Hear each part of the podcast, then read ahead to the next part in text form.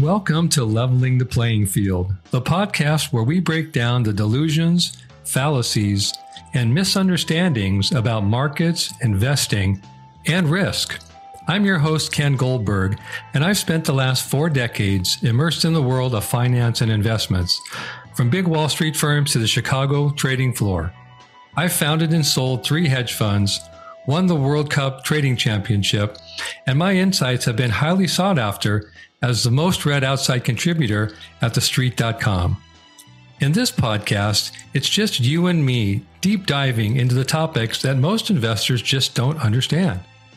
I'll be sharing my experiences, observations, and strategies to help you level the playing field and make more informed decisions. So let's go.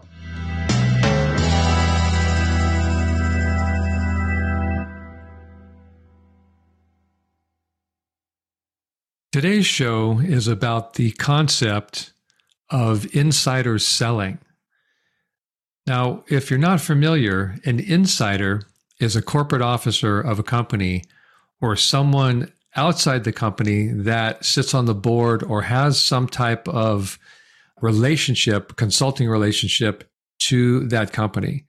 And everyone that I've just mentioned is subject to certain rules of when they can buy and when they can sell. For instance, they cannot they cannot buy or sell in a certain period called a blackout period, which surrounds the company's earnings announcements.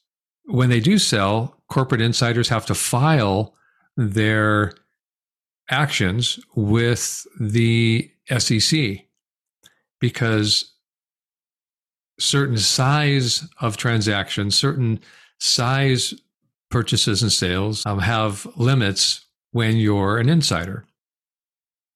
But there's many other reasons why insiders sell their shares. Sometimes they sell shares to raise money to pay taxes on profits they've already made. Other times they may be leaving the board of directors and they need to reduce their exposure. There are many reasons why insiders sell, but one reason that they don't sell is when they believe their stock is rising. In other words, you never see insiders selling at big stock market lows because they've already suffered the pain of the decline in their value. And you do see insiders selling at stock market highs, or at least highs that they perceive are not going to last. What would that look like? So, if I'm an insider in a company and I realize that there's been a rise in the market or a very big rise in the market, and I know my company's near term prospects don't support that price, I may choose to sell some stock in the belief that those shares are going to fall in price. On the other hand, if I am an insider in a company and I know what's coming in the next six months to three years down the road, and I believe whatever that is that's coming is going to massively benefit the stock, the company, and its price, then I am definitely not going to be selling my shares unless I absolutely have to. So if you take a look at the first chart, if you have that available, you'll see the what's called the insider transactions ratio. And this is a piece of data that's put out by Barron's and it tracks the sales of insiders. And it turns out that insiders do not sell stock when they believe their stock prices are about to rise. That would be ridiculous. That would be like thinking that I know the value of my wealth is about to go up and I don't want any of it, so I'm going to sell it now. So you have to use this data as a harbinger of things to come. For instance, when the insider's transaction ratio reaches above a certain level, then it's an extraordinary amount of selling and not just one insider for one company, but this ratio tracks all the insiders from many companies. And when this ratio gets to where it is right now at 33, this is in the bearish zone. What does bearish mean? Bearish means that the price or prices or value is about to decline. The bullish zone is when insiders are buying. And typically that's seen after an extended market decline when they believe that the value of their company's shares is not being reflected. So if I believe my company's shares are undervalued, if the public is not really getting how great my company's prospects are, I'm going to buy more shares. And I'm going to do that under the belief that in a short period of time or some near term period of time, the public is going to realize that the, the share price is too low and they're going to buy some. Therefore, I'm going to buy when prices have fallen and I believe they should be higher.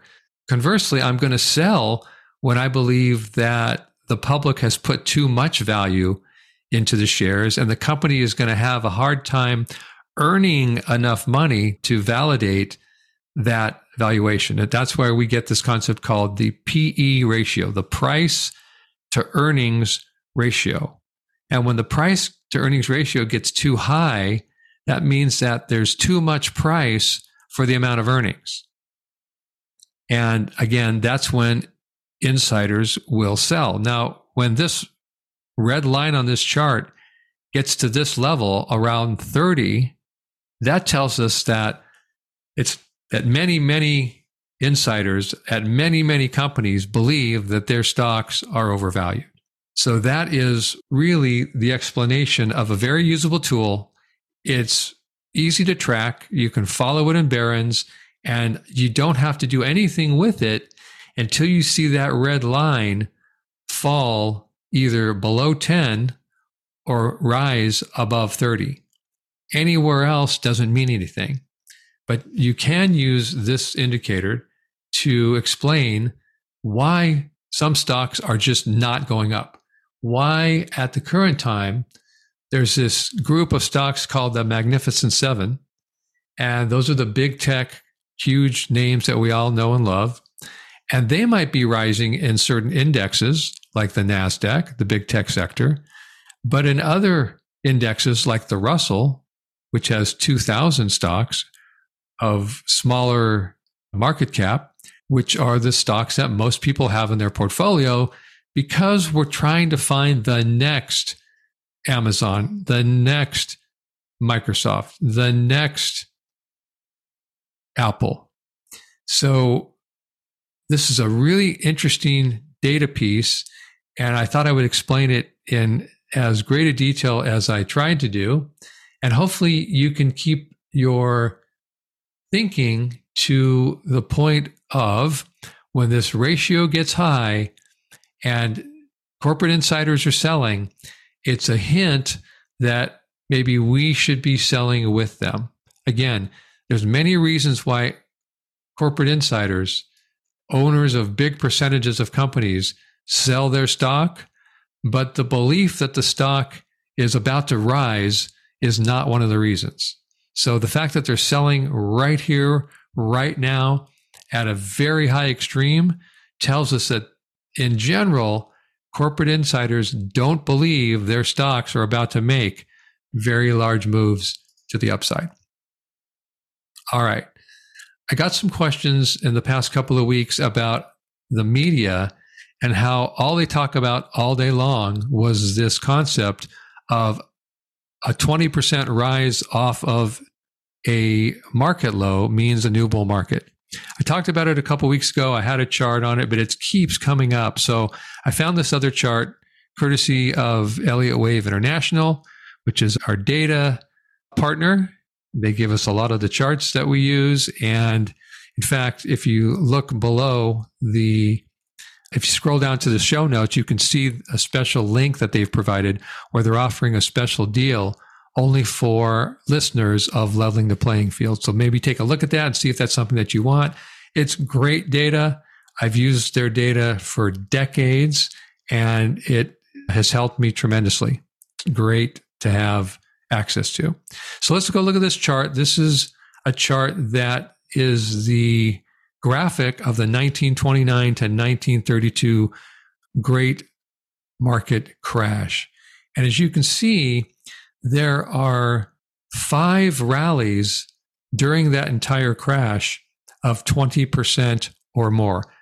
If you include the one rally of 19%, this is there are six rallies of 19% or more while the stock market was crashing 89% from 1929 to 1932. 3 years a 90% destruction of stock market wealth.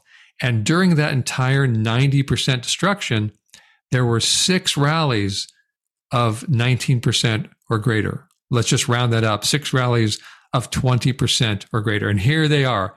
You can see how big each of those rallies were. You can see the percentages off the low. And you can imagine that each one of those was surrounded by media focusing us on this concept of, well, it's 20% off the low. The market decline must be over and a new bull market must be in place.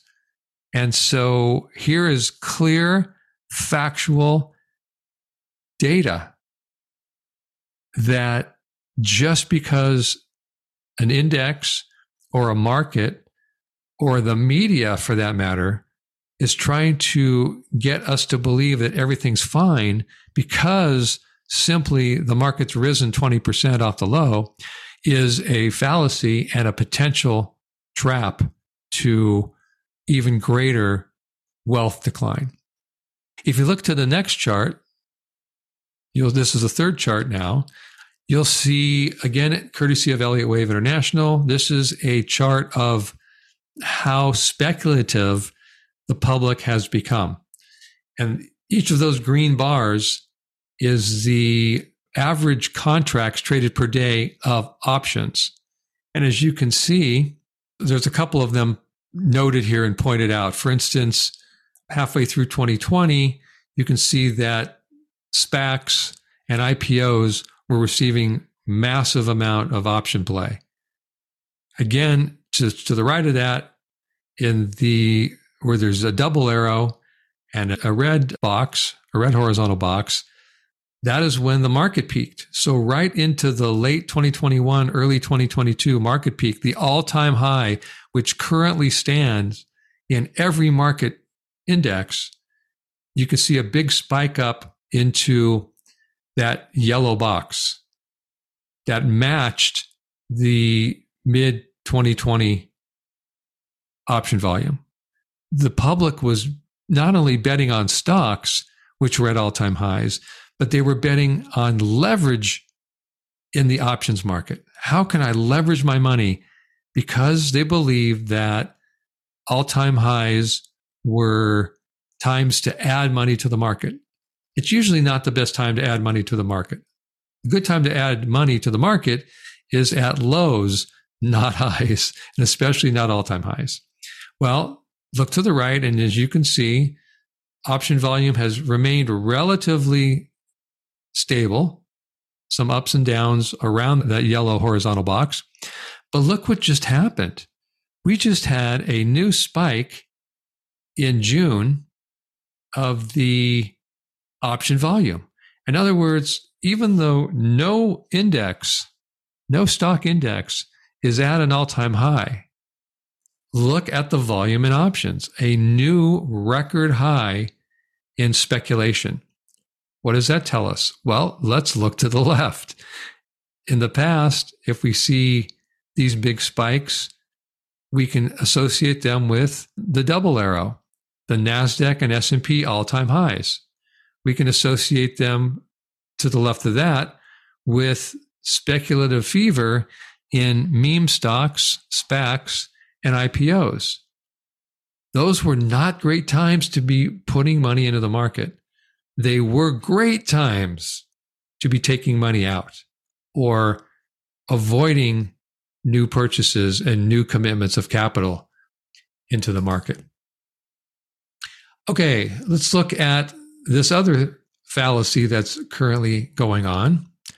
Look at the fourth chart there, and you'll see this kind of interesting inverted mountain chart. It's, a mountain chart, only it might be uh, under the sea, what land masses perhaps look like. But let's look at what they are. These are recessions. Each recession is circled in blue. This is when the US federal deficit as a percentage of GDP has gone and been negative. Well, if we look back all the way to 1950, there just haven't been very many times when it's been positive. So most of the time since 1950, the ratio doesn't look good. That's because we've been borrowing as a country massively, even though we haven't been growing our production, our gross domestic production, GDP, as fast as we've been growing our debt. So we're borrowing and borrowing and borrowing money to, to build the country, and it's not showing up in productivity. That would be like if you own your own company and you keep borrowing money from the bank so you can grow your company, and your company is just getting deeper into debt without increasing its productivity. What would the bank do in that case? Right. They would foreclose on you. They, they would take their money back. They would demand payment, and they certainly wouldn't continue to renew new loans with you. So, what's the fallacy at this very moment? Well, if you look to the right, you can see the percentage now is at minus 5.5%, which, except for a brief dip in 1982 and the great financial crisis in 2008, we are now at the worst level since 1950. So since 1950, there have only been two other periods worse than right now. All of those were recessions. So a lot of people have been asking, Ken, are we or are we not in a recession? Because the media and the government aren't talking about it. Well, again, it's not in everyone's best interest to talk about recession. We're coming into an election year and the politics is about to ramp up. So they're trying to downplay this concept of recession. But as you can see with the big red negative plunge to the worst level, uh, seen only worse twice in the past 70 years, it is what it is, right? If it looks like a duck and quacks like a duck, it's often a duck. Well, if this looks like a recession and feels like a recession, then it's quite often a recession. So, again, today's episode was really to answer some questions that I promise I, I answer, and I will, I'll continue to do. So, please continue to send those in. We love those. And also try and dispel some of the myths and fallacies and really misunderstandings, really that just float around our consciousness and have no basis in actual data. Thanks.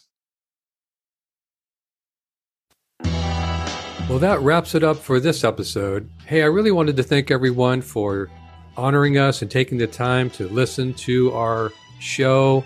There's, of course, tens of thousands of podcasts out there now, and we're grateful that you find the time to come back and listen to ours. Just know that we got you.